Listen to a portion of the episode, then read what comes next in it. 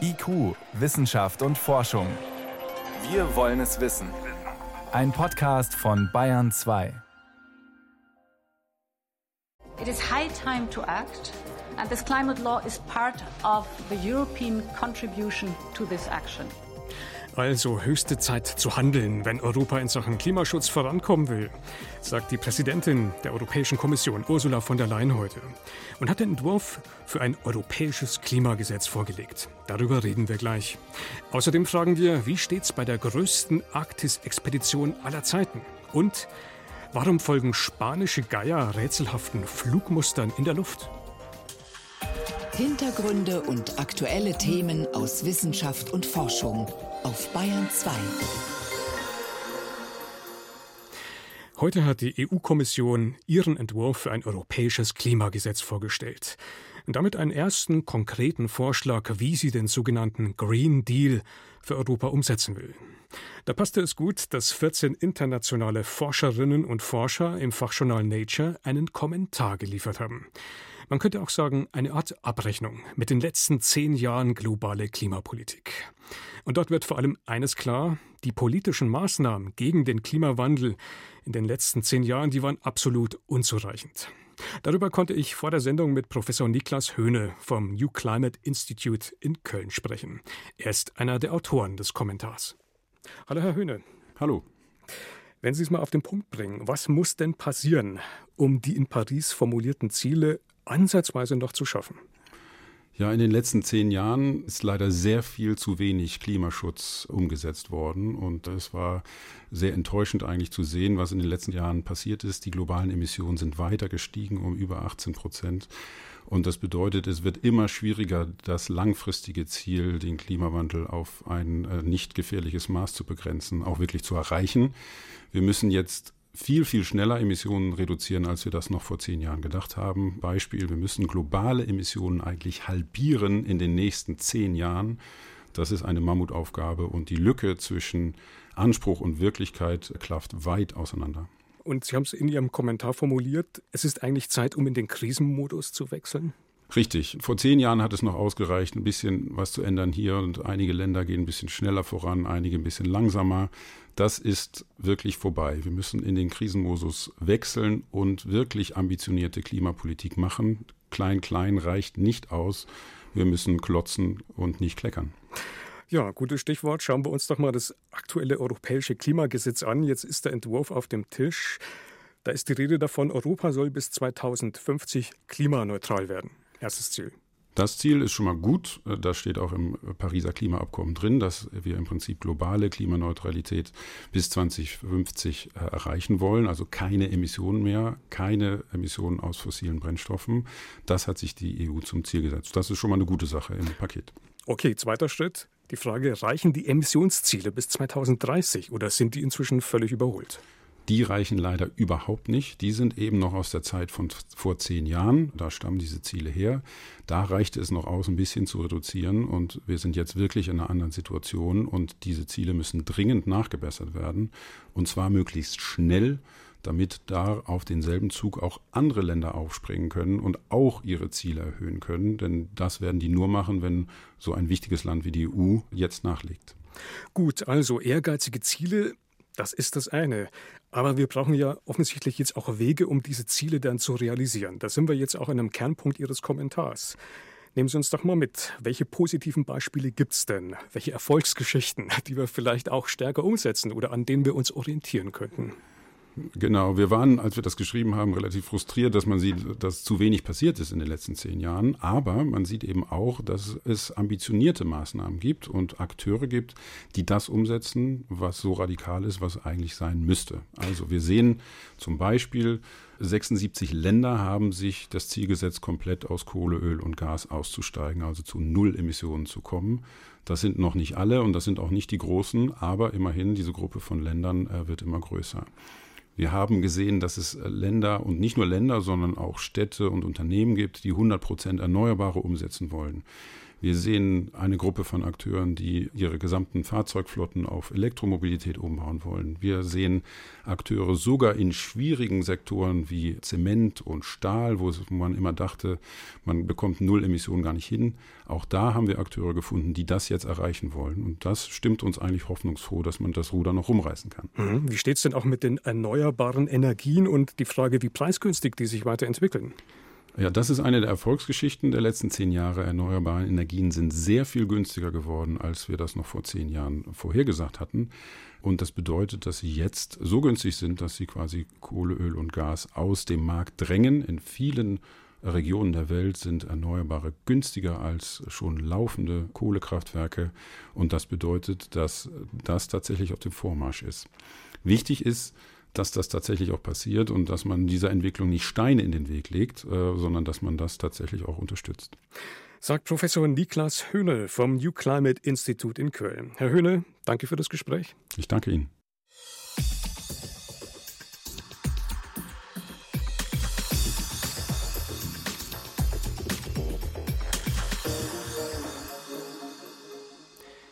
Chia-Samen sollen den Blutzuckerspiegel regulieren, das Schlaganfall- und Herzinfarktrisiko senken. Wolfsbeere und Meerrettichbaum gelten als Anti-Aging-Wundermittel. Und wenn kein Superfood, dann vielleicht eine kleine Wunderdiät? Versprochen wird da vieles. Wirklich wissenschaftlich zu belegen, wie das, was wir essen bzw. nicht essen, tatsächlich wirkt, ist hingegen ein hartes Geschäft. Entsprechende Studien sind enorm aufwendig und daher meist Mangelware. Doch jetzt liegt genau so eine Studie vor. Ganz konkret, es geht um die Frage, welche Ernährungsgewohnheiten beeinflussen unser Risiko für einen Schlaganfall. Bei 2 Reporter Florian Falzeder. Es gibt zwei Arten von Schlaganfall. Einerseits den Hirninfarkt, wo ein Blutgerinnsel die Blutzufuhr im Gehirn unterbricht, andererseits die Hirnblutung. Die ist viel seltener und deshalb weniger gut erforscht, erklärt Tammy Tong von der Universität Oxford. Die meisten früheren Studien schauen entweder auf das allgemeine Schlaganfallrisiko oder den Hirninfarkt. Zum Teil, weil Hirnblutungen in Europa eher selten sind. Viele andere Studien haben einfach nicht die nötigen Teilnehmerzahlen. Genau das leistet jetzt die neue Studie, die Tammy Tong und ihre Kolleginnen und Kollegen veröffentlicht haben. Knapp 420.000 Menschen aus neun europäischen Ländern haben die Mediziner im Schnitt mehr als zwölf Jahre lang begleitet. Eine Riesengruppe. Genau solche großen Gruppen sind für Ernährungsmediziner der Schlüssel, um der Frage nachzugehen, was hat das, was wir essen, mit Krankheiten zu tun? Die neue Studie bestätigt hier erstmal, was sich bislang in der Forschung zum Hirninfarkt schon gezeigt hat. Eines der wichtigsten Ergebnisse war, dass Obst, Gemüse und Ballaststoffe mit einem niedrigeren Schlaganfallrisiko in Verbindung stehen. Das passt auch gut zu den gängigen Ernährungsleitfäden, die Ballaststoffe empfehlen. Bei Obst und Gemüse lässt sich das biologisch gut erklären. Sie enthalten zum Beispiel Kalium und Magnesium, die beide blutdrucksenkend wirken. Ein anderes Lebensmittel, bisher eher verschrien, ist dagegen vermutlich gar nicht mal so schädlich. Rotes Fleisch, zum Beispiel von Schwein, Rind oder Schaf. Ursprünglich haben wir bei rotem Fleisch schon ein leicht erhöhtes Risiko auf Hirninfarkt festgestellt, aber das verschwindet wieder, wenn man Ballaststoffe und andere gesunde Nahrungsmittel gegenrechnet. Das legt nahe, dass Leute, die viel Fleisch essen, weniger Ballaststoffe zu sich nehmen und deshalb ein erhöhtes Risiko haben. In Maßen gegessen und mit reichlich ballaststoffreichem Gemüse als Beilage ist gegen ein Steak ab und zu also nichts einzuwenden, was das Schlaganfallrisiko anbelangt. Ein Hinweis, den die neue Studie liefern kann aufgrund einfach sehr großer Datenmengen. Ein anderer für den zweiten Schlaganfalltyp, die Hirnblutung, gilt all das, viel Ballaststoffe, Obst und Gemüse, nicht. Hier haben die Forscher ein anderes Risikolebensmittel ausfindig gemacht. Eier. Und zwar schon ab einer Menge von einem Drittel Ei pro Tag. Heißt das jetzt, wir sollten weniger Eier essen? Nein, sagt Tammy Tong, es ist erstmal nur ein statistischer Zusammenhang. Was genau dahinter steckt, kann mit einer solchen Studie gar nicht gesagt werden.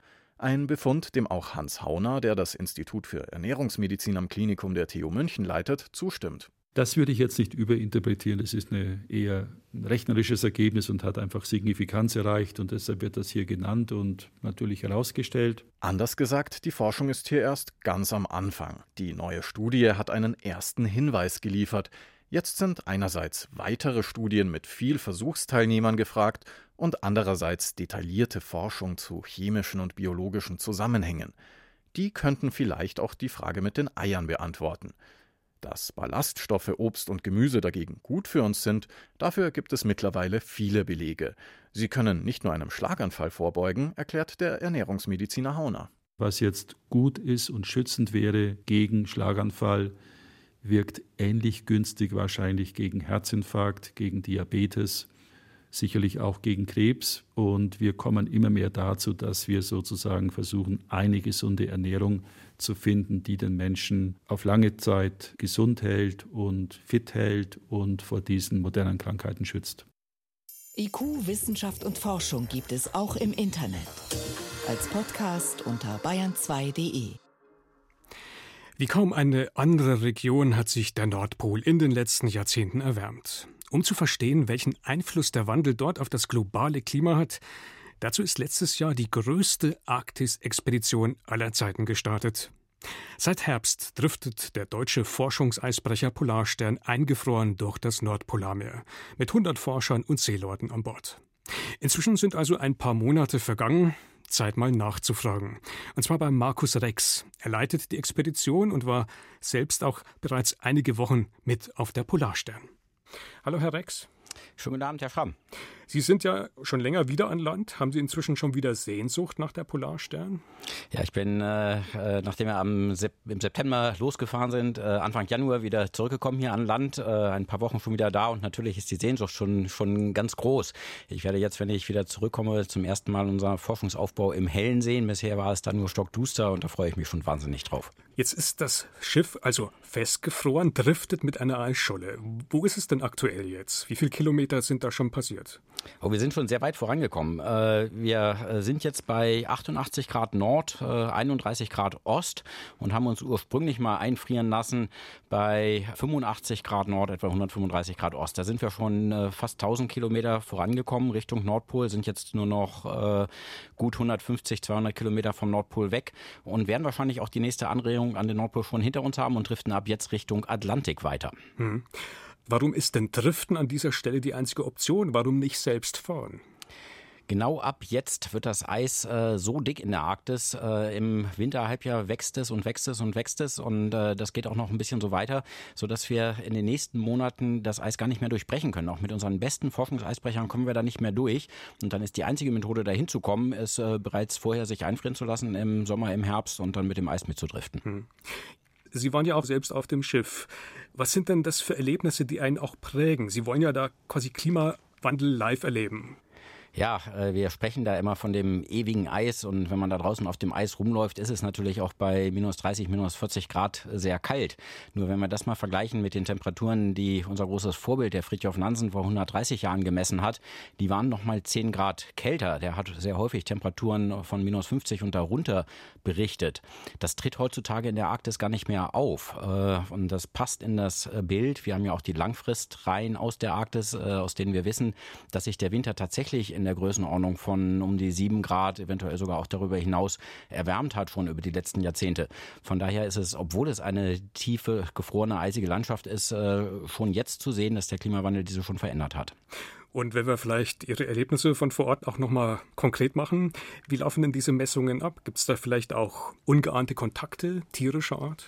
Ja, das auch. Wir haben äh, schon täglich neue Herausforderungen, mit denen wir umgehen müssen. Die Arktis hat jeden Tag etwas Neues für uns bereit und dazu gehört natürlich auch, dass hin und wieder mal Eisbären vorbeikommen.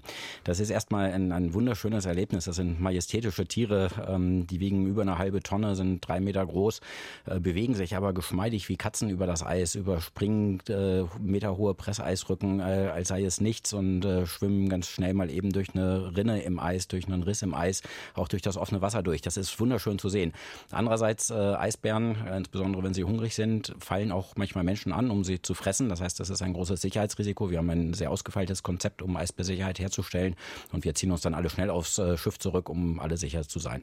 Das ist jetzt keine ganz elegante Überleitung, aber da sind wir eigentlich schon bei der Versorgungsfrage. Ich fand es sehr spannend. Äh, es gibt also, es wurden 8100 Eier verspeist und 86 Gläser Schokoladenaufstrich. Das klingt so, als ob Forschen im Eis hungrig macht. Äh, was macht man dann? Ruft man da den Lieferservice an? Ja, das funktioniert nicht ganz so gut. Wenn wir dann unsere Koordinaten angeben, kriegen wir, glaube ich, keine Pizza geliefert.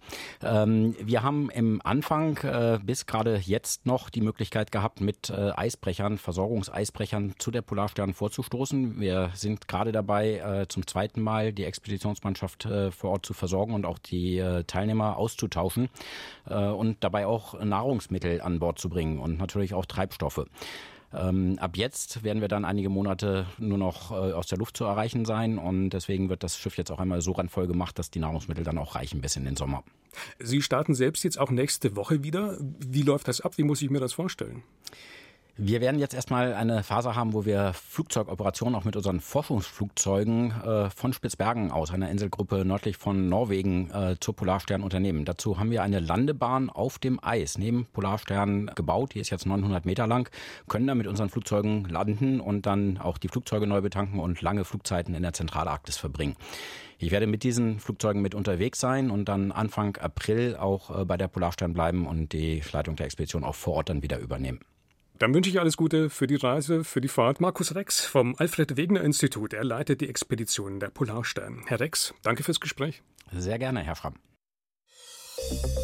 Bayern 2. Wissenschaft schnell erzählt. Es ist 18.22 Uhr und bei mir im Bayern 2 Studio ist Johannes Rostäuscher. Ja, und es geht um die Frage, ein großes Rätsel. Warum sterben Männer früher? Es gibt ja das Vorurteil, weil sie mehr trinken. Es ist aber nicht nur bei Menschen so, dass die Frauen bzw. die Weibchen im Tierreich älter werden. Es gibt da schon länger die Vermutung, Frauen haben vereinfacht gesagt bessere Chromosomen. Männer und Frauen haben gleichermaßen 22 Chromosomenpaare, also bei uns Menschen jedenfalls, plus nochmal zwei Geschlechtschromosomen jeweils. Und bei Frauen sind das die bekannten zweimal X-Chromosomen und bei Männern eben ein X und ein Y. Die schauen so aus und deswegen heißen die so. Jetzt ist das Problem das männliche Y-Chromosom. Das ist deutlich kleiner als das andere und deshalb kann es Fehler, Mutationen und sowas auf dem X-Chromosom nicht immer korrigieren. Das heißt, dieses Y-Chromosom, das ist das Schicksal der Männer. Das war bis jetzt nur eine Annahme, aber die wird jetzt stark unterstützt durch eine neue Vergleichsstudie. Da hat man mehr als 200 Tierarten untersucht und da haben nicht immer die Weibchen das doppelte X, sondern es ist auch mal andersrum. Und Ergebnis, das Geschlecht mit den zwei gleichen Geschlechtschromosomen lebt länger, im Schnitt umfasst 18 Prozent. Bei Vögeln trifft dieser Vorteil zum Beispiel die Männchen, die zwei gleiche Geschlechtschromosomen haben. Also doch ein erheblicher Unterschied. Es gibt neue Untersuchungen über Luftverschmutzung. Laut einer neuen Studie von Herz-Kreislauf-Medizinern kostet Luftverschmutzung wesentlich mehr Menschen vorzeitig das Leben als zum Beispiel Rauchen, als viele verbreitete Krankheiten wie Malaria, als Gewalt und Krieg. Mhm. Das sind statistische Hochrechnungen, oder? Das ist eine Hochrechnung, genau. Und die sagt aber, umgerechnet auf jeden Erdenbewohner, heißt das durch Luftverschmutzung drei Jahre weniger Lebenszeit, also für jeden. Zum Vergleich, Rauchen verkürzt das Leben, hochgerechnet auf alle Menschen, um 2,2 Jahre. Mhm. Wer ist denn da besonders betroffen? Welche Altersgruppen vielleicht? Naja, drei Viertel dieser vorzeitigen Todesfälle betreffen Menschen über 60. Die andere, das andere Viertel sind aber Jüngere und gerade in schlechter entwickelten Ländern betrifft es viele Kinder bis fünf. Und nochmal zurück zum Alkohol. Die Todesfälle durch die vorzeitigen durch Luftverschmutzung übertreffen die durch Alkohol um den Faktor 45. Aber jetzt noch ein richtig schönes Thema über kluge Keas. Das sind das Papageien, Papageien aus Neuseeland, ziemlich groß, fast einen halben Meter hoch, olivgrün. Und die können offenbar sogar Wahrscheinlichkeiten berechnen. Das heißt, die beherrschen hohe Mathematik? Mit hellen und dunklen Holzstückchen machen die das. Und zwar werden die darauf trainiert, dass sie die dunklen in eine Belohnung eintauschen können, die hellen nicht. Und jetzt haben die Forscher eine regelrechte Ziehung veranstaltet mit Gläsern, durchsichtigen, mit verschiedenen Mischungsverhältnissen. Also und wie beim Lotto. Wie beim Lotto, mhm. rausgezogen, da wo die Hand und dann mit geschlossener Hand vorgezeigt. Und der Papagei wählt die Hand aus der aus dem Glasbehälter, wo das Verhältnis günstiger für die dunklen ist. Das heißt, die Mischung ist entscheidend. Die Mischung und damit, ob bewusst oder nicht, wird die Wahrscheinlichkeit berücksichtigt. Vielen Dank. Johannes Rostäuscher war das mit den Wissenschaftsmeldungen hier auf Bayern 2.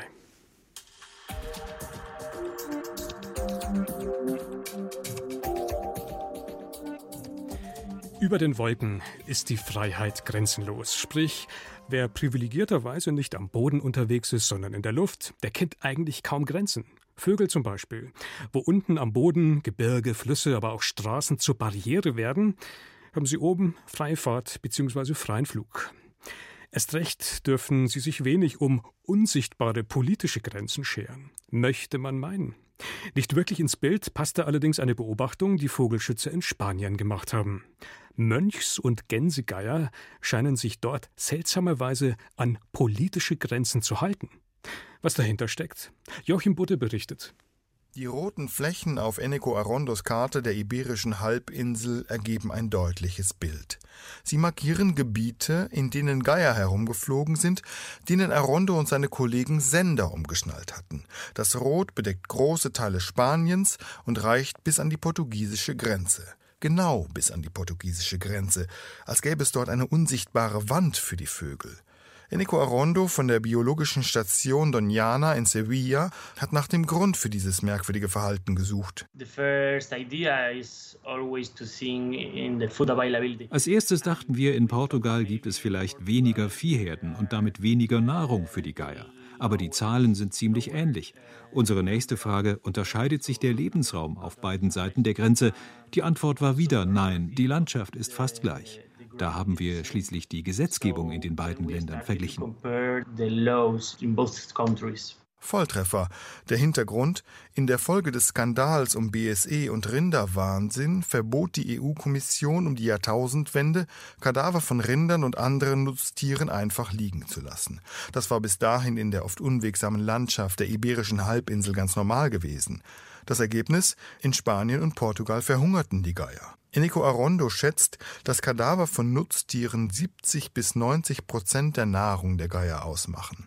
Nicht zuletzt auf Drängen von Vogelschützern lockerte die EU-Kommission diese Regelung bis 2011 wieder und stellte es den Mitgliedsländern frei, mitzuziehen. Spanien tat das, sagt Enrico Arondo. Portugal behielt das Verbot bei. Landwirte dort müssen Tierkadaver weiterhin verbrennen. Das heißt, die Landschaft bietet Geiern kaum Nahrung, obwohl sie voller Kühe und Schafe ist. Die Folge? Heute gibt es in Portugal nur wenige hundert Brutpaare von vier Geierarten, während es in Spanien mehr als 30.000 gibt. Vor allem Mönchs- und Gänsegeier, die Eneco Arondo in seiner Studie untersucht hat. In Spanien hat die Geierpopulation ein historisches Hoch erreicht.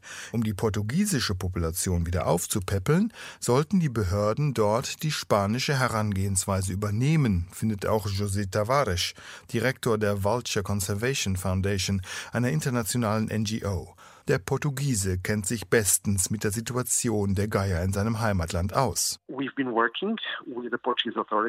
Wir versuchen, die portugiesischen Behörden zu überzeugen, dass sie die Regulierung ändern.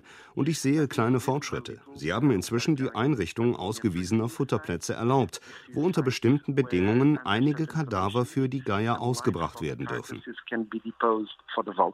Die Behörden fürchten nicht nur BSE, sondern auch andere Krankheiten, wie zum Beispiel Beispiel Rindertuberkulose. Zu Unrecht, sagt Eneko Arondo. Bislang gibt es keine Studie, die einen Zusammenhang zwischen Tierseuchen und dem Liegenlassen von Kadavern gefunden hat. Ich denke darum, die Beschränkungen in Portugal haben keinen Effekt. Für ihn gehören tote Tiere in die Landschaft zum Wohle der Geier. Ein Beitrag von Joachim Budde war das über die erstmal rätselhaften, aber doch erklärbaren Flugmuster der spanischen Geier. Und das war's für heute in IQ. Im Studio war Martin Schramm.